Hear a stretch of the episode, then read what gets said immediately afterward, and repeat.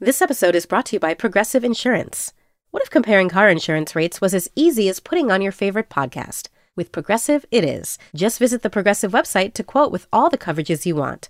You'll see Progressive's direct rate, then their tool will provide options from other companies so you can compare. All you need to do is choose the rate and coverage you like.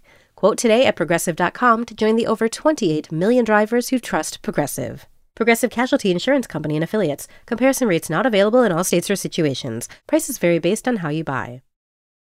Hello and welcome to Little Gold Men, the award season podcast from Vanity Fair. It's such an honor to present this next award. And here are the nominees. And the Oscar goes to. And the Oscar goes to. And I can't deny the fact that you like me right now. You like me. I'm the king of the world. There's a mistake. Moonlight, you guys won Best Picture.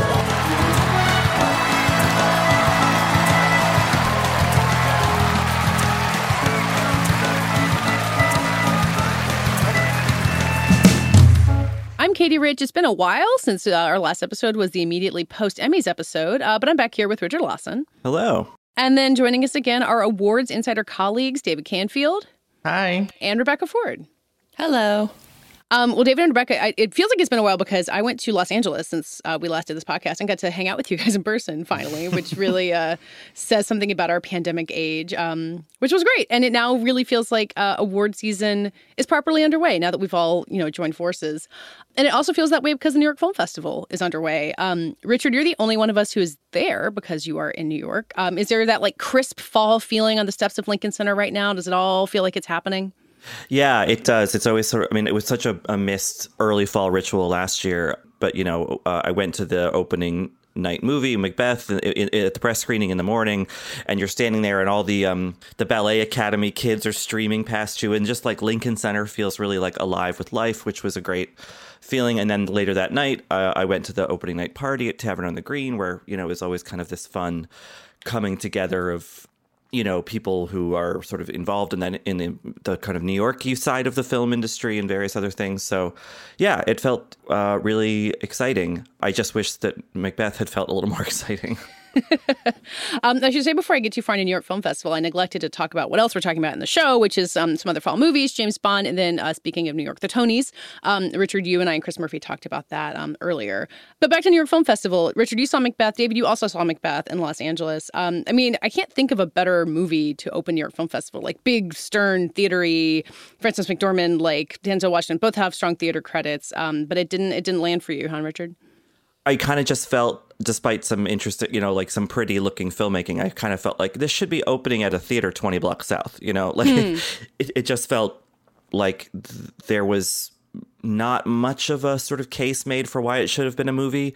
Again, it looks great because it's a Coen brother, but I don't feel like he reinvented any wheels. He he's more paying homage, I think, to older films like Bergman's kind of you know expressionism and Orson Welles' own Macbeth movie um, than he is Macbeth the text. And I feel like it would do maybe fare a little better on stage. Um, but you know, there is there is some there are some great things to like uh, to appreciate about it. Um, I think a lot of the supporting performances are really good uh, from a lot of you know stage veterans. But as as sometimes happens when you cast huge A-listers in well, this is a film, but you know, a theater piece, something based on theater anyway. I feel like they get kind of they kind of fade into the scenery while the supporting uh, people shine. Hmm. Um, David, you were a bigger fan of Macbeth, right? Yeah, I I mean I was I'm pretty much the the definite audience for this movie, but um, I think some of the things Richard's talking about worked for me in a particular way. Um, like I thought Denzel's scaled back performance was really interesting and um, not what I expected, and it really worked for me. And I, I think it is it is very exercisey in feeling the whole way through, but I did appreciate the general. I actually felt like he really did stick to the language pretty closely and the way he sort of brought that forward and and combined that with really beautiful imagery and kind of an, felt to me like an enhancement in a lot of ways. Um, it really worked for me, and I, I, thought everyone was really great in it. Kathryn Hunter is incredible mm-hmm. uh, as the witches, and um, yeah, I mean, it's not it's not a big movie. I think Katie, to your point, like it doesn't feel like this sort of big epic tragedy to open a film festival. It is a smaller kind of movie and feeling. I think that's pretty intentional and yeah, it worked for me really well actually. I, I think it does, um, and this has been I've, I've seen some good Shakespeare productions in the last I don't know six seven years um, that do similar things. It it makes the language really legible. You know, I, I think that Macbeth is a, is the shortest Shakespeare tragedy, so it, it is kind of an, an easier play than say Hamlet. But in other ways, in terms of the language, it can it's a bit denser. Uh, I find anyway, and I, I really feel like you totally get what's going on, and and not not just sort of in a general sense, but in a specific you know line by line sense. So that is absolutely credit to Coen and everything. Yeah, I don't know. I just, I, I, I guess maybe it was watching Shakespeare at ten in the morning. Maybe that's a bad idea. the bloody, like broody Shakespeare too. Because like you should watch Yeah. at midnight. Yeah, I just felt a little a little underwhelmed, but you know, again, Kathryn Hunter, amazing. Uh, Corey Hawkins is great as Macduff. Uh, Moses Ingram from uh, Queen's Gambit has one great scene as Lady Macduff. Um, you know, uh, there's an actor Alex Hassell, I think his name is, uh, who plays Ross, and he's this mesmerizing kind of androgynous figure hovering around the film, and um, yeah, I think there again, I think the supporting performances really, really uh, stand out. I just felt that McDormand and Washington both formidable actors and Washington in particular known to be a terrific Shakespeare actor. They just they play it a little casual and you know you get I don't I, they don't need to be emoting, you know, old, you know, old school style, but you know, I, I want to feel tomorrow and tomorrow and tomorrow. I want to feel out damn spot, you know, and I didn't quite, um, they didn't quite register as potently as I hoped they would. Um, I mean, to get down to what we do on the show, which is speculate wildly about awards that will happen in eight months, like it does sound like Denzel Washington doing Macbeth is as powerful a potential Oscar force as we thought it might be. I think he's going to be nominated. I don't know that the movie will have a broad enough appeal, number one, and that the performance, to Richard's point, is big enough to be competitive for the win. Um, but I do think he's pretty safely in the in the five. I mean, this is the uh, this is the question that I think is going to dominate a lot of the season, and you can see it in the New York Film Festival lineup. Like, is it movies that are going to hit with a very specific and very small audience? Like, what are the like big picture, broad hits going to be? Um, it sounds like Macbeth might be one. Many of the kind of more niche ones that are out there this year. I mean, I think that people flocking to Apple TV Plus to watch Ted Lasso in the morning show are going to go right and watch a square aspect ratio black and white Macbeth. I think that totally tracks for me. Listen, I just watched Foundation, which is like no Apple's big new expensive show, and like I don't know who's going from Ted Lasso to that either. So the the strategy is really all over the place. Um, we should talk about the rest of the New York Film Festival lineup, since as usual, there's this kind of huge, broad swath of movies out there. Uh, a lot of stuff we talked about from Telluride, like Power of the Dog, Come On, Come On.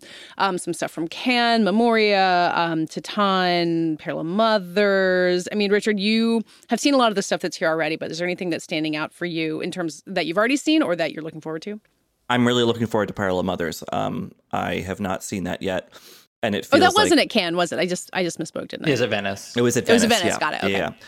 Um, so I'm looking forward to that because it seems to be. I mean, Penelope Cruz uh, and Almodovar, like they, you know, obviously have a long, long working relationship, but this seems like maybe like from what I've heard, like the best of their collaborations in a while. So, um, and the story sounds intriguing, and um, I don't know. I just I'm liking this kind of like you know third act of Almodovar in terms of his filmmaking, where it's a little melancholy, but kind of also returning to this some of this sort of not soapiness or melodrama, but whatever the, his, the quality of some of his earlier films. I think we saw that with um, you know the Antonio Banderas film a couple years ago.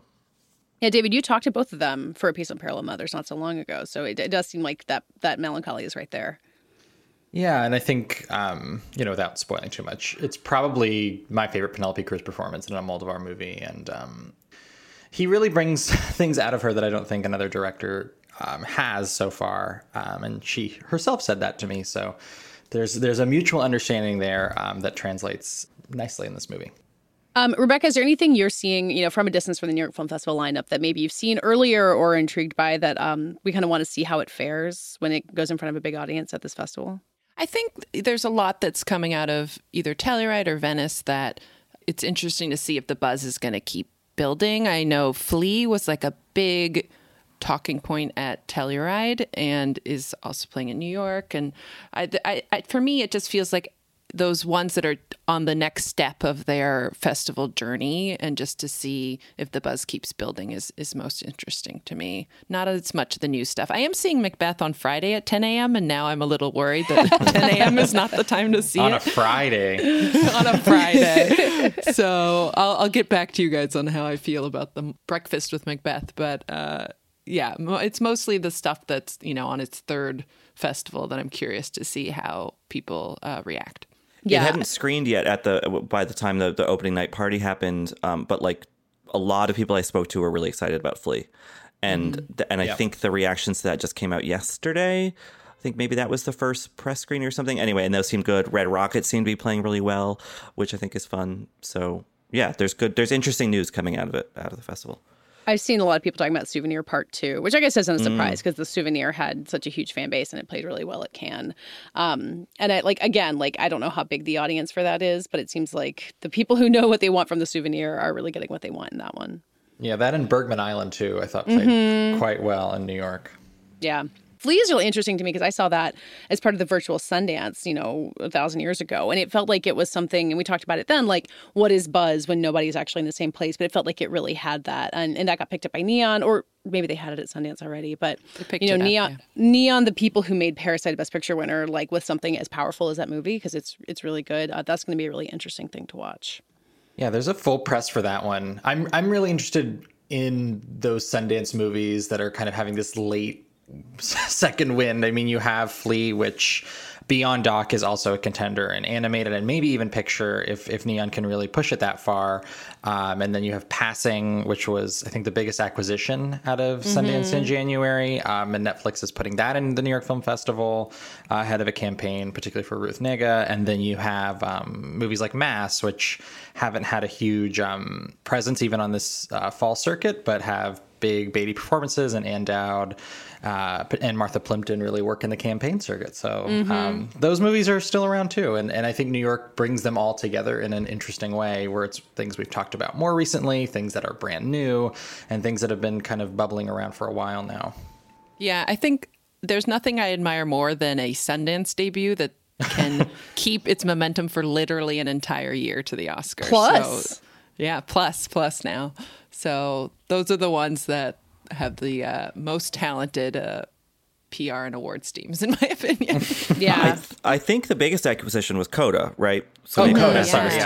too. But you know, it's interesting talking about these other Sundance films that have had this kind of relatively more leisurely, like, oh, we'll come, we'll go to do another festival and you know build buzz. You kind of wonder if like maybe Coda should have been held. For Hmm. some fall festivals rather than premiering in August, um, because I feel like I, I heard good things about it when it came out, but like maybe it could have been a bit louder or, or sort of or, or bigger in terms of its um, response, and, and would would have been had it had more time to build. Yeah, Yeah. I think interesting challenge for Apple having multiple contenders this year is whether people are actually seeing them, um, and especially when you kind of premiere a big potential um, contender in August. Um, what that looks like, I do not know. Yeah. Hi, I'm Jeremy Larson, the reviews director of Pitchfork, and this podcast is supported by Pitchfork Music Festival. Pitchfork Music Festival will take place July 19th through the 21st at Union Park in Chicago, Illinois. This year's lineup features Jamie XX, Alanis Morissette, Black Pumas, Carly Rae Jepsen, Brittany Howard, Jai Paul, Muna, Jessie Ware, 100 gecs, and many more. The festival also features diverse vendors as well as specialty record, poster, and craft fairs, and works to support local businesses while promoting the Chicago arts and food communities as a whole. For more information on tickets and lineup, visit pitchforkmusicfestival.com.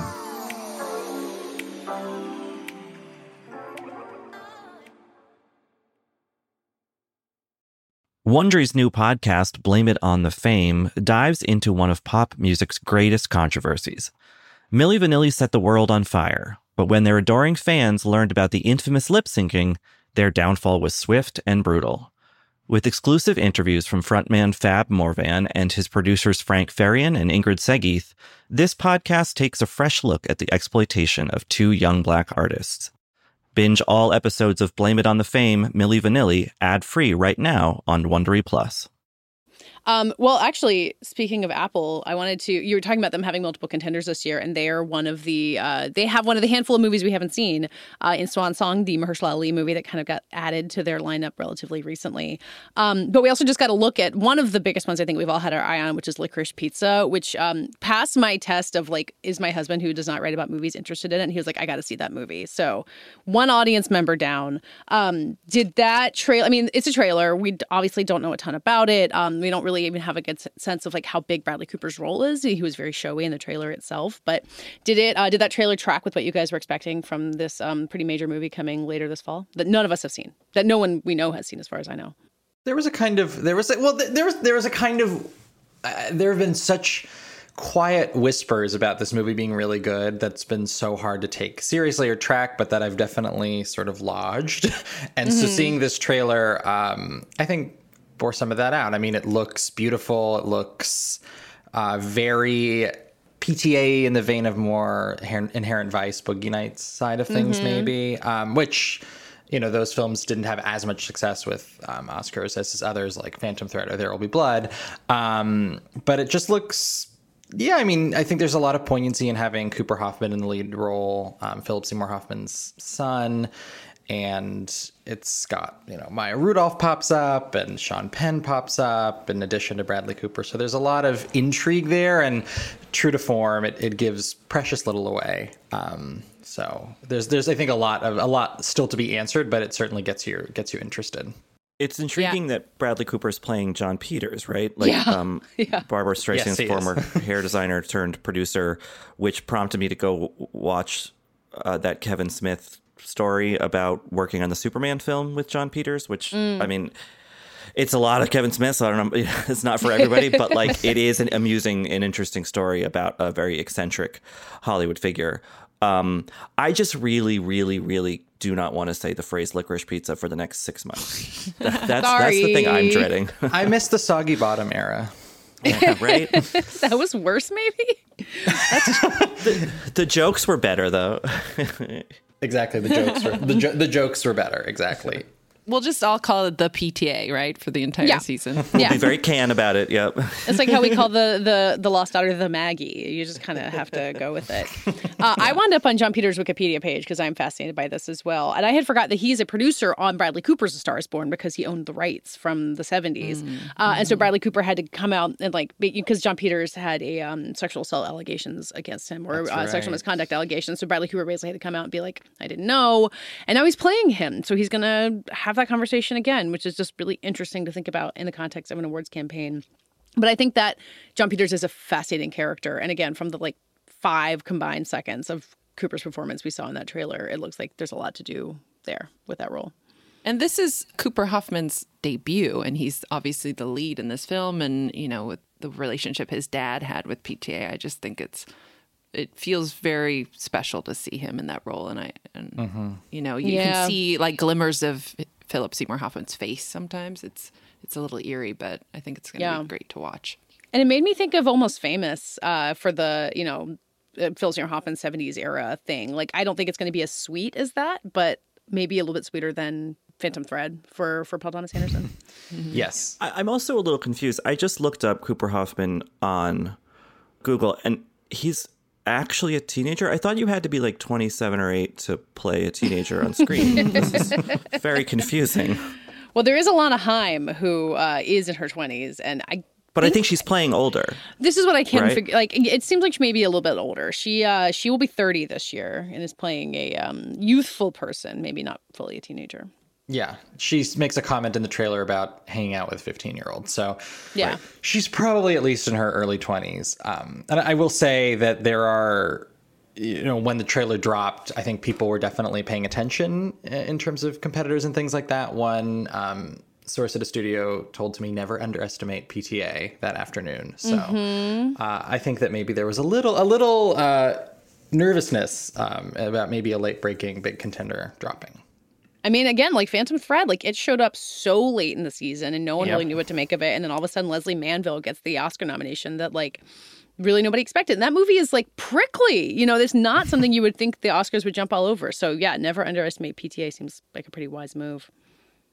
Um, to go back to uh, the news cycle again, there is a very like super nerdy detail thing that this is the place where we're going to get into it, um, which is that the Directors Guild is temporarily altering their eligibility for 2021, basically saying that you can have a day and date release and get a DGA nomination.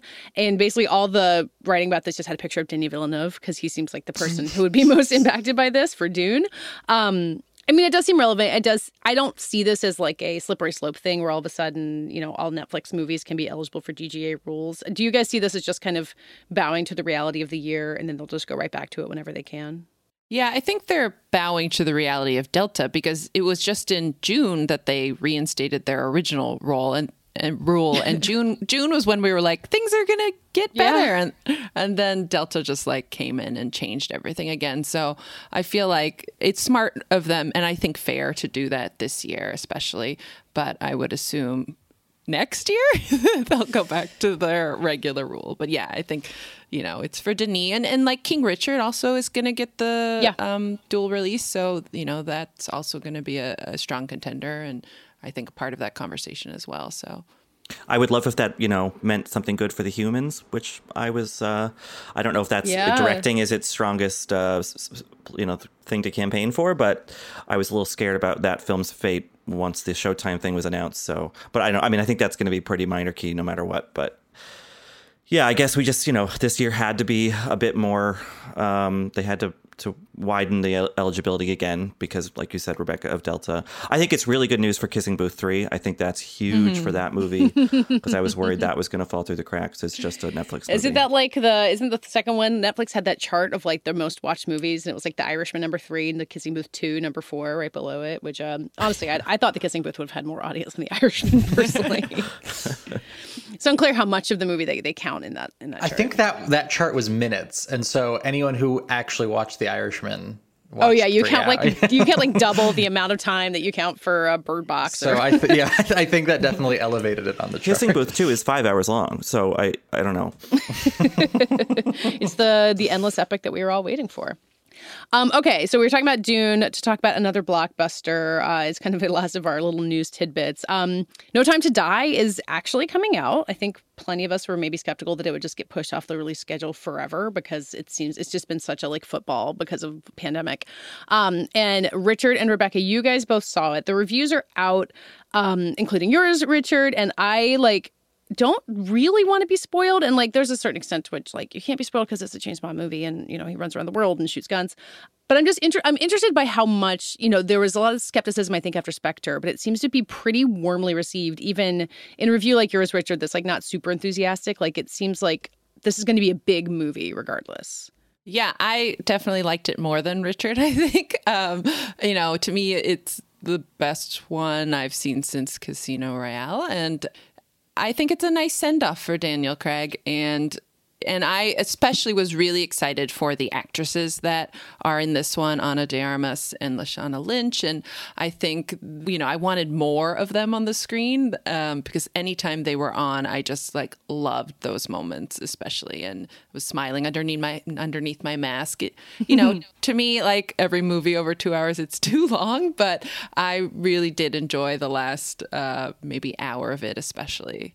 Um, I know Richard doesn't feel the same. I, I I like the first hour. Yeah. Um, I, I think that when, I, I guess, I don't think I'm spoiling anything by saying, just tonally speaking, it's very serious. And I get that the, they've been kind of sort of half by design, half by accident, kind of building to this saga conclusion.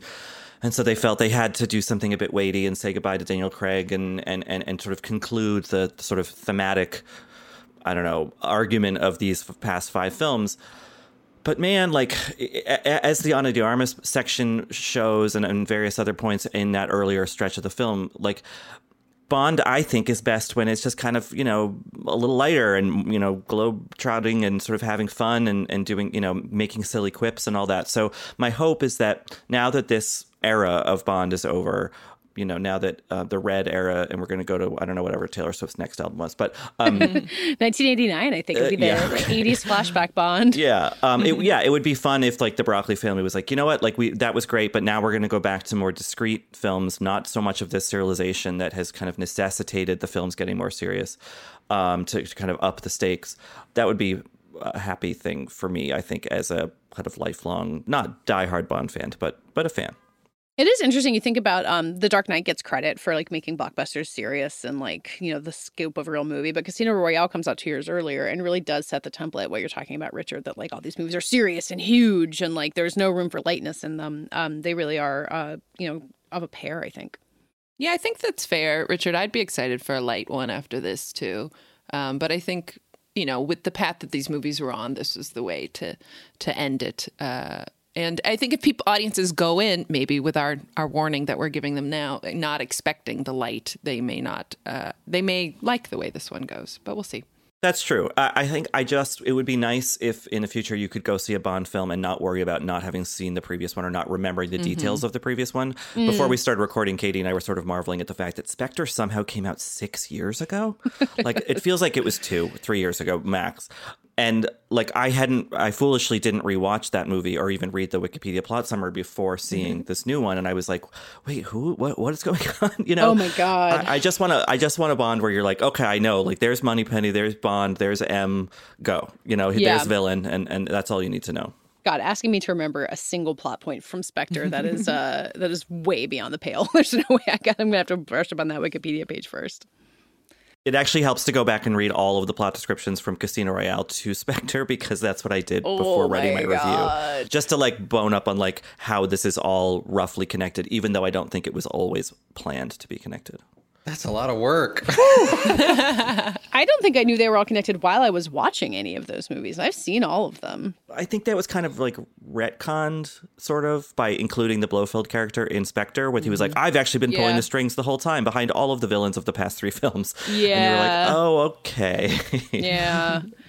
I mean, I love Skyfall, and like that one, I remember like feeling pretty contained within itself. Um, even though like they've tried to undo that in the past. Um, and I was thinking about Skyfall again, and thinking about Oscars because that movie felt like it came kind of close to a Best Picture nomination at that point. Like, and it Yeah. was there were a lot more blockbusters to choose from that year, and we don't really have that many this year. Does that give you guys any sense that like this movie might really make a run for it? I think they're trying, but I'm just not sure. Well, like if you if you want to have a blockbuster, you know, we're having a full ten this year, um, which David, you and I have talked about, like could make room for some really interesting things. And if you want to have a big blockbuster in there, like it's kind of, I guess, Dune, West Side Story, and this really.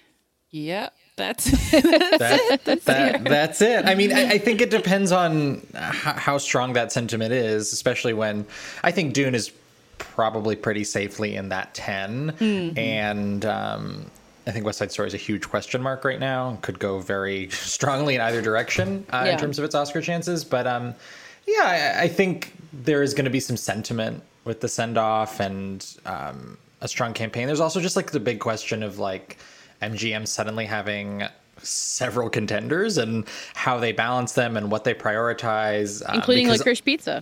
all of their movies are unknown. I mean, House of Gucci is an unknown as well. So Mhm. there's a lot that I think that they have to sort of figure out internally um, before deciding just how viable this might be. Yeah, is Billie Eilish going to win an Oscar for that song?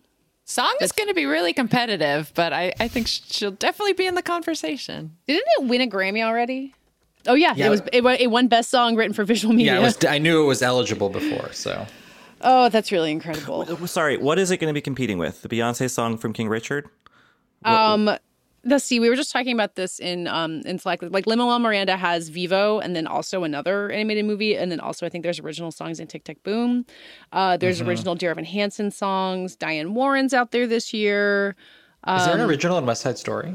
Yeah, they wrote a, a big ba- ballad aria for Officer Krupke, I think.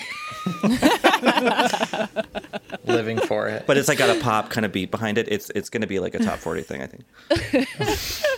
Uh, yeah, original song is uh, my endless fascination, and it, every year it's just hard to like figure out what in the world to expect from it. I think there's an original one in the Heights, if that you know manages There to come swinging There back is, around. yeah.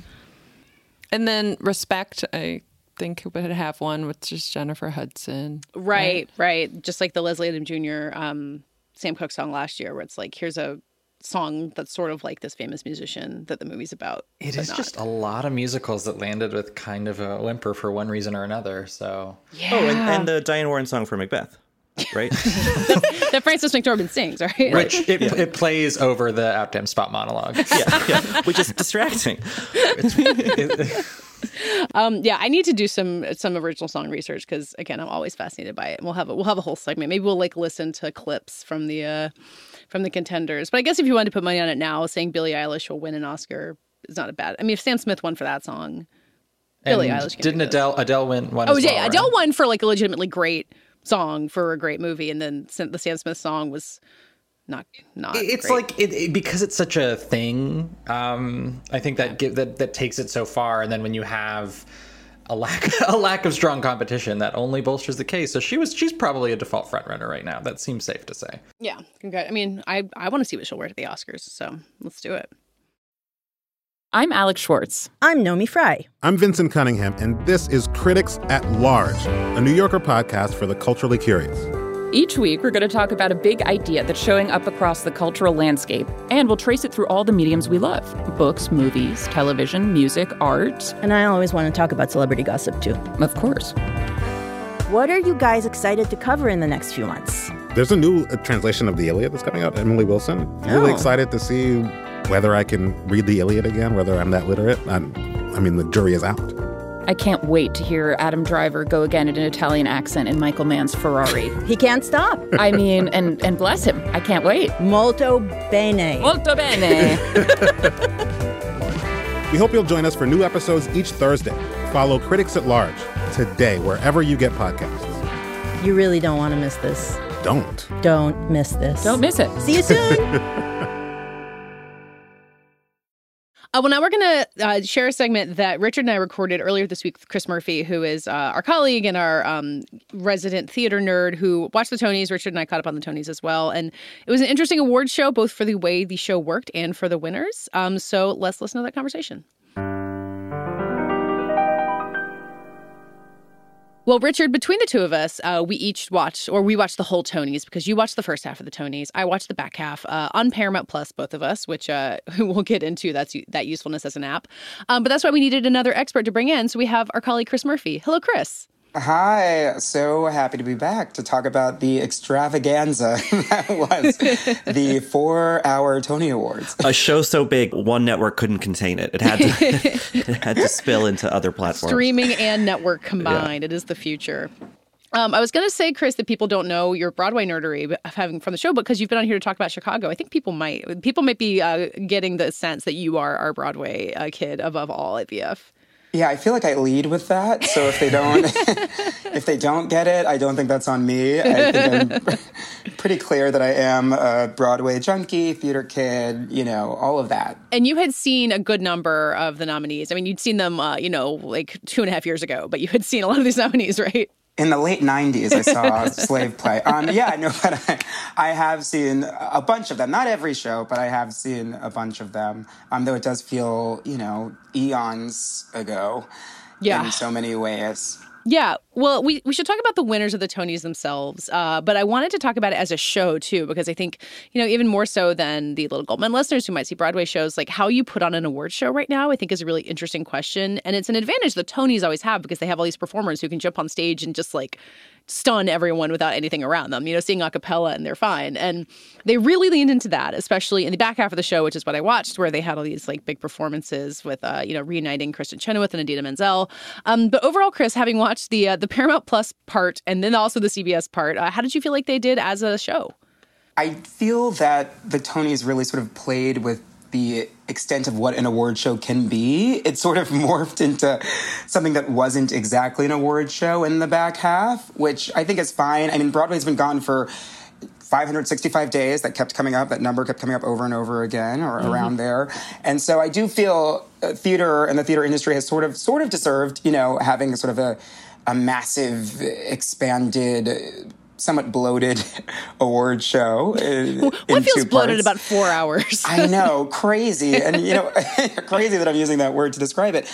Um, so I do feel it's somewhat deserved, but during the third hour, I sort of was like, okay, all right. We've sort of, I sort of, I even, someone who can't get enough of this stuff, you know, goes down YouTube rabbit holes of Kristin Chenoweth and Idina Menzel singing for good, had had enough. Um, so, but I will say some things that I did like about it. I do like that there were some performances that had really nothing to do with the show or sort of the current season. I thought Ali Stroker in the first half did a really lovely job singing What I Did for Love. Jennifer Holliday, that was an iconic moment, no matter how you felt about it, seeing Jennifer Holliday recreate her Tony Award winning performance of And I'm Telling You I'm Not Going, you know, 40 years later was absolutely iconic. And she's performed it on the Tonys at the time too. Like I've watched that video of just her Tonys performance from whenever that was. It's one of the most famous Tony performances of all time. And so that's not really for like I, I think it makes sense that both of those were at the sort of like the the precursor, sort of like the theater kids table Tonys of Paramount Plus. That wasn't really for a mass audience because I think that's something that really lands with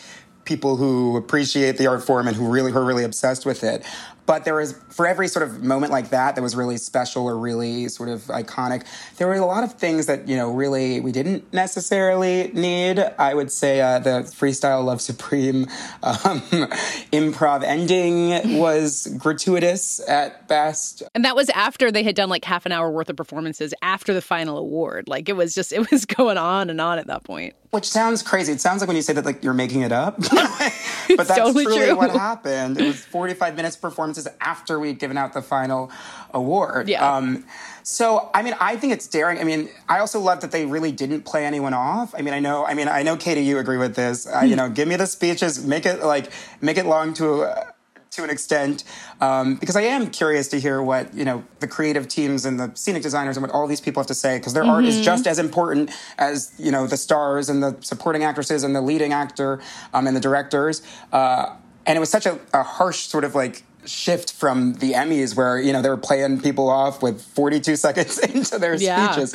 You know, getting these sort of longer longer speeches was pretty special. But yeah, I found myself sort of careening from being like, "Oh my god, I'm having such a great time. This is so weirdly specific and odd, but I'm it's so for me." To being like, "I cannot believe that we have 99 more minutes left of this broadcast." Chris and I uh, wrote something for VF.com last week about going back to Broadway. We both went to go see uh, Come From Away on its first night back, and Chris had seen a couple other shows previous to that. And I think the biggest thing that we wrote about and, and sort of felt in you know in the theater was that like there is this effusive like we're back they were like four standing ovations before the show even started really Oh, like yeah. the ending was just like I feel like we were standing for 20 minutes, you know, which just as various things happened. Um Absolutely. you know, and I think that that spirit, that infectious kind of like aren't you so excited like didn't you miss this that was palpably conjured up even just watching you know on paramount plus the day after uh in my case i think that what hampered it as a broadcast and and what hampered that feeling was that they were like oh and we also have to give out awards and that was not the Mm. cbs broadcast Mhm. it was just the streaming but especially in a year when the winners and the nominees and cer- there were controversies surrounding so many categories Yep. and, and in terms of what won that it put this kind of like lopsided you know kind of grim like hampering effect on this thing that was supposed to be so celebratory you know? So i kind of feel like maybe they should have just said hey sorry 2019 to 2020 season people we're going to have a dinner for you and give you your awards and put out a press release. Instead of the tonys we're going to do this big broadway's back spectacular. Hmm. um, so that isn't kind of affected by imbalances in the winners list. Well, we should talk about the winners because that seems to be like when you go through and look at a list of the winners, it's like four shows that won all of the awards. And we talked about this with the Tonys last week. Um, but Chris, I was looking at your tweet about Slave Play in particular, and I think that's the one that got the most attention for just like how in the world did this happen? Because it won nothing. It was the most nominated one. show. That is it's, it's insane, especially given like how high profile the show was. So can you just I mean, your tweet kind of said a lot, but do you just want to expand on your tweet about why that felt so stinging? Well, yeah. I mean, there was. I think Richard really hit the nail on the head where there is such a celebratory, like Broadway is back feeling, and um, on top of that, there was a very big and there was a huge emphasis in the show about how black Broadway is. Broadway is back. Broadway is black, saying Leslie Odom Jr. multiple times. Um, and the Broadway Advocacy Coalition, which is a group that's sort of dedicated to making Broadway a more equitable place, won a special Tony in the first half of the show and performed in the second half of the show. And while that's all well and good, when Slave Play, which whether or not you liked it, a very controversial piece, was the most nominated play of Tony history. Probably the most impactful, one of the most impactful pieces of theater that I've seen in the last, you know, 10 years, and clearly has created sort of a, a, a legacy for itself. Um, when that show goes 0 for 12, it makes all of the, you know, Broadway is black, all of the the the talk about how much Broadway needs to change, it feels like lip service. It doesn't feel like um, anyone is doing anything more than just paying lip service to this idea or creating any sort of meaningful change. And it just really sort of highlights the chasm between, at least for me, the chasm between talking about making change and being inclusive and bringing more people to the table, which is what Kenny Leon said during his pretty wild and kind of fantastic speech, accepting best uh, best play for best revival of a play for a soldier's play. But it's very easy to say something and then not deliver um, in regards to action. And obviously, you know, awards are subjective. They are somewhat meaningless, even though we all know that you know there's a lot of cachet and money and access and power that gets that is to be gotten from winning awards. Uh, it just highlights this huge, huge, big cliff that I don't think the Tonys or really any awards body um, or even really the entertainment industry has been able to sort of build a bridge over between wanting to celebrate like really exceptional work from Black artists and actually celebrating that. Yeah.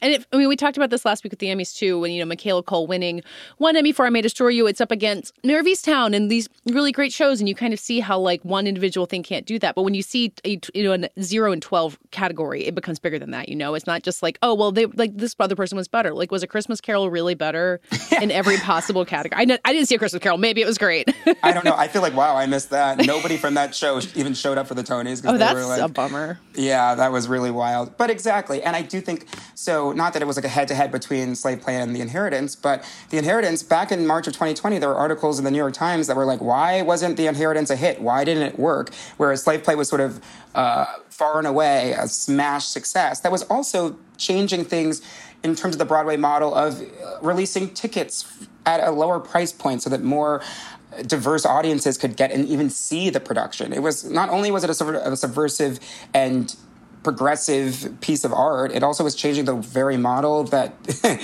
Broadway ticket sales sort of work under.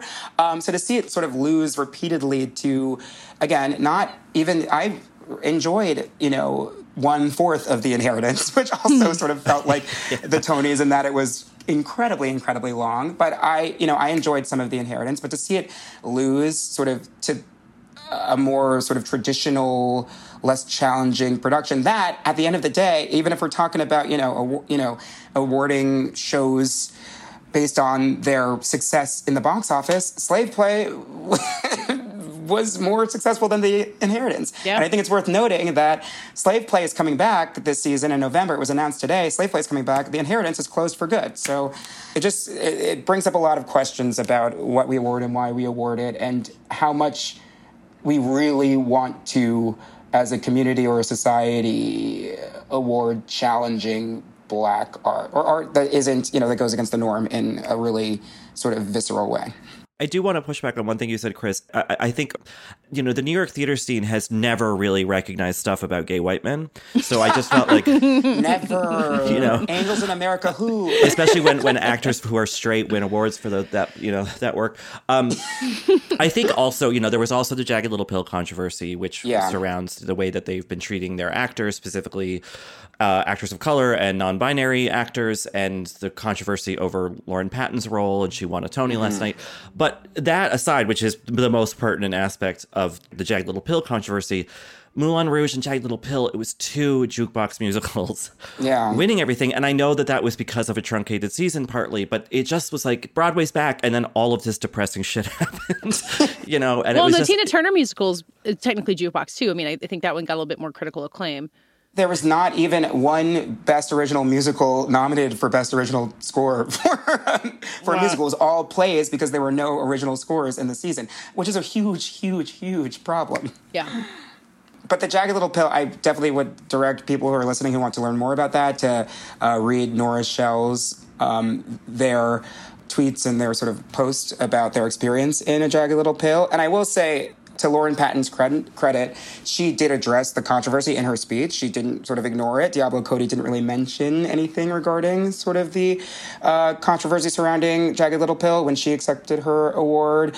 Um, but yeah, it felt like we had to to Richard's point. It felt like the celebratory we're back. It's so exciting that Broadway's back that we're just going to sort of like glean over all of these other really sort of problematic uh, and systemic issues that rose to the surface in this quarantine period when there was no Broadway, and we're just not going to really mention that because right now that's not what the vibe is. The vibe is like we're happy that we're back, so like let's not even talk. Nobody even said the word Scott Rudin, which I think is kind of insane. wow.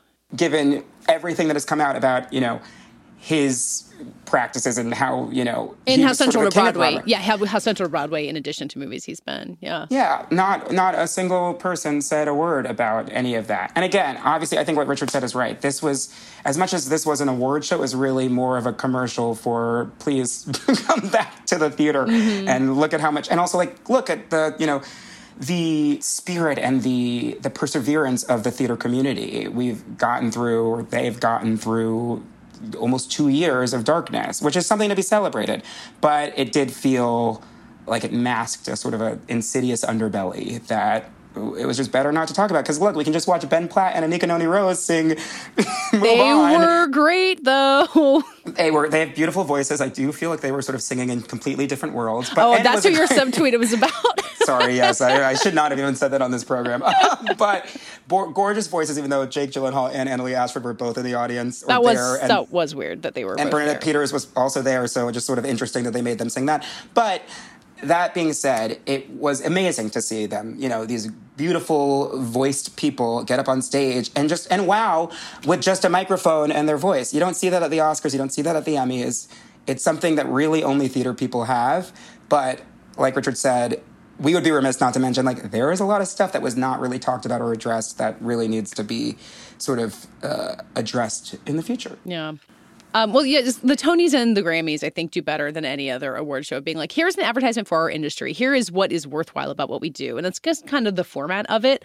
Um, but in terms of being like, get that feeling of being in a live on stage, like you get Audra McDonald and Brian Stokes Mitchell back together on stage, like it's like bottling the appeal of Broadway within three minutes. So, kudos to them for I think pulling off what you know the financial imperative they really have to just get people to come back. Oh yeah, I made my boyfriend. He was like, "What's that song? I've never even heard that song before." And I was like, "Okay, now we're going to YouTube, and I'm going to make you watch all of the Ragtime prologue and then Wheels of a Dream." So it it did succeed in that. And Audra was an amazing. She did a really great job as hosting in the first half. I will say. I would love to. She can do no wrong in my eyes. Yeah, and I, as someone who watched the DVD of the Leading Ladies, the Broadway thing from the late '90s, and we, we were my friends and I were particularly obsessed with Jennifer Holliday singing. I, and I am telling you, to see her do that at 60 something years old like and still sounding incredible like that was really cool and i i there were you know there were nice things about it you know like i know that I am, and Chris, you are, and uh, you know, a lot of people are. I'm, I am really excited that not just like cool off Broadway stuff is reopening, but actual, you know, big commercial Broadway because that that does have a certain magic to it. And you know, it was cool to see Danny Burstein finally win, and Mary Louise Yes. Parker w- getting a very deserved award for her incredible work in The Sound Inside. And like, you know, there were happy moments. It just had this weird like. I feel like for every happy thing that happened, then, then like three unfortunate things would occur immediately Yes. after. Absolutely. And I will say, yeah, I was so happy to see, you know, Danny Burstein and David Alan Grier and Lois Smith sort of win these legacy Tonys for their great work in these, you know, in these shows. Um, and I will say Mary Louise Parker gave sort of the blueprint for an amazing acceptance speech. Every single person who's ever about to win an award should sort of just watch her acceptance speech. That's how you do it. And you Mm. hit, you know, you hit your agents, you hit you well, you hit your personal life, you you hit your other uh, your other nominees. Her love letter to Laura Linney at the beginning of the speech. I was like, I'm obsessed with this. um, but for every moment like that, then you get you know an Aaron Tveit who literally was sort of the only nominee in his category. and- Literally the only nominee. The ballot said, "Do you give Aaron Tveit a Tony or not?" Which, Yeah. which really made me wonder if he just didn't win. How weird that halfway would be. through, I was like, if he doesn't win, I will literally jump off of my roof. Like, it would be so crazy if he doesn't win. But given that, and again, no shade to Aaron Tveit, I'm sure he was great in Moulin Rouge. I haven't seen it yet. But, you know, his speech sort of was a long list of thanking people in the industry who sort of helped him get to a certain place, which, you know, while that's all well and good and that happens a lot, I was sort of hoping that maybe because he sort of was definitely going to win, you, you know, we get something a little bit more exciting, a little bit more uh, personal. He did get choked up at the end, which was nice. But yeah, it, there was a weird, it was just a weird mix. And it also felt very, and I would love to hear what both of you think, read the separate halves of the telecast it did feel sort of slapdash thrown together. The teleprompter work was weird, and there was something sort of like a rough and rumble uh, quality to the mm. whole thing that you know I sort of love because live theater is sort of like that, but it sort of lacked a sort of polish that I would have expected from the literal Tony Awards. the literal Tony Awards. My Awards. guess would be those were hard to rehearse, I guess, because of protocol stuff, but maybe not. Like, but it did feel a little Ricky Tiki. It was a little bit like, okay, like, is this all going to kind of fall apart? Any exactly. second. Um, but you know, I guess there was some of that kind of like scrappy quality. Um, Audra McDonald at one point, they came back for commercial, and she just kind of quietly said Audra McDonald because she was reading from the teleprompter, and, an and, and then she moment. like bounced back from it and she laughed, and it was really like, oh, like this is live and organic and whatever. Um, That's really so, funny. Yeah. It was absolutely amazing. And it's like, I love moments like that. And then there was Andre DeShields, like, waiting for, he was introducing Ali Stroker, who won a Tony for Oklahoma two years ago now.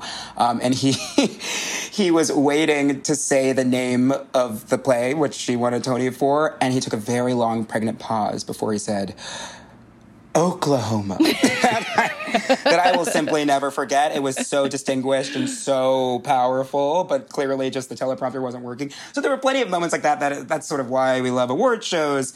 Um, and there were plenty of moments of why we don't love award shows. Yeah. Re, you know, certain you know Realities. I would say realities. And you know, I don't know why of all of the all of the opening numbers that we could have sort of landed on to sort of bring us back to Broadway. We started with sort of the original cast of Hairspray singing You Can't Stop the Beat without sort of any dancing or any choreography, just sort of standing there with microphones. Matthew Morrison, the Grinch's own Matthew Morrison, misremembering the words to this number was sort of an odd way to start. Um, and that I just, I would love to talk to whoever made that decision and just sort of pick their brain about why that, that was how we began. Leslie. Odom Jr. had choreography in his opening number for his half, so Oh, they they got that part together. So suave, so good, so yeah, cool. really good.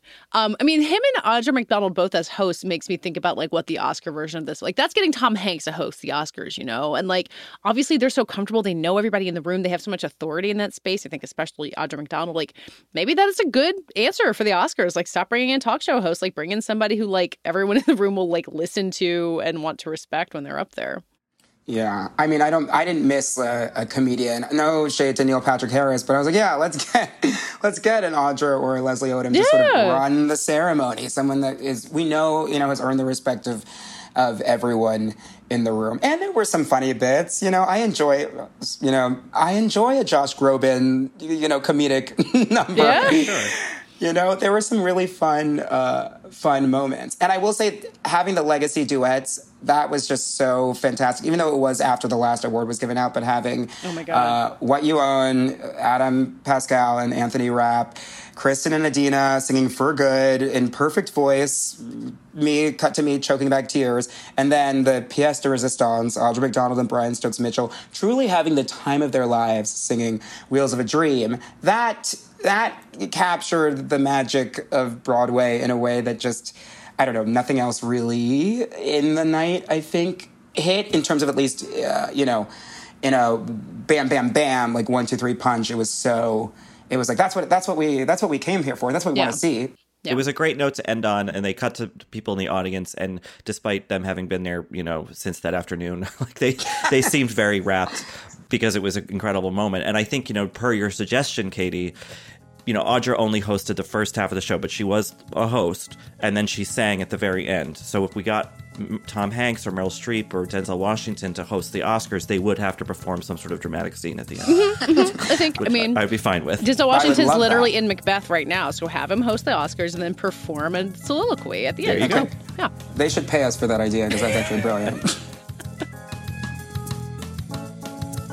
That does it for this week's show. We'll be back next week. You can find us in the meantime at vanityfair.com with New York Film Festival coverage. Rebecca, you're going to a big uh, a party at the Academy Museum. So by the time people hear this episode, they can read your report from that, which I'm excited to hear about. Are you, are you ready? I'm I'm ready to be in a room full of elegantly dressed people again for the first time. So I'll let you know how it goes. we'll all be wearing masks when they're Yes. indoors, just to be clear. So yeah, find that. Uh, in the meantime, you can uh, find us on Twitter at Little Gold Men and on our own. I'm at Katie Rich and Richard Rylos? and David David Canfield 97. and Rebecca. Rebecca M. Ford. You can also sign up to text us and receive text from us at joinsubtext.com slash littlegoldmen or text 213-513-7169. This week's episode was edited and produced by Brett Fuchs, and this week's award for the best description of the Daniel Craig James Bond era goes to David Canfield. The Soggy Bottom era.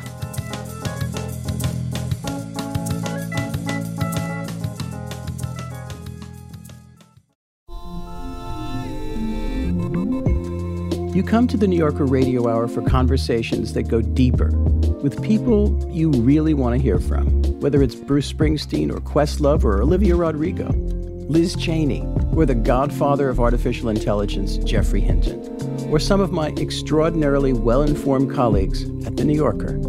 So join us every week on the New Yorker Radio Hour, wherever you listen to podcasts.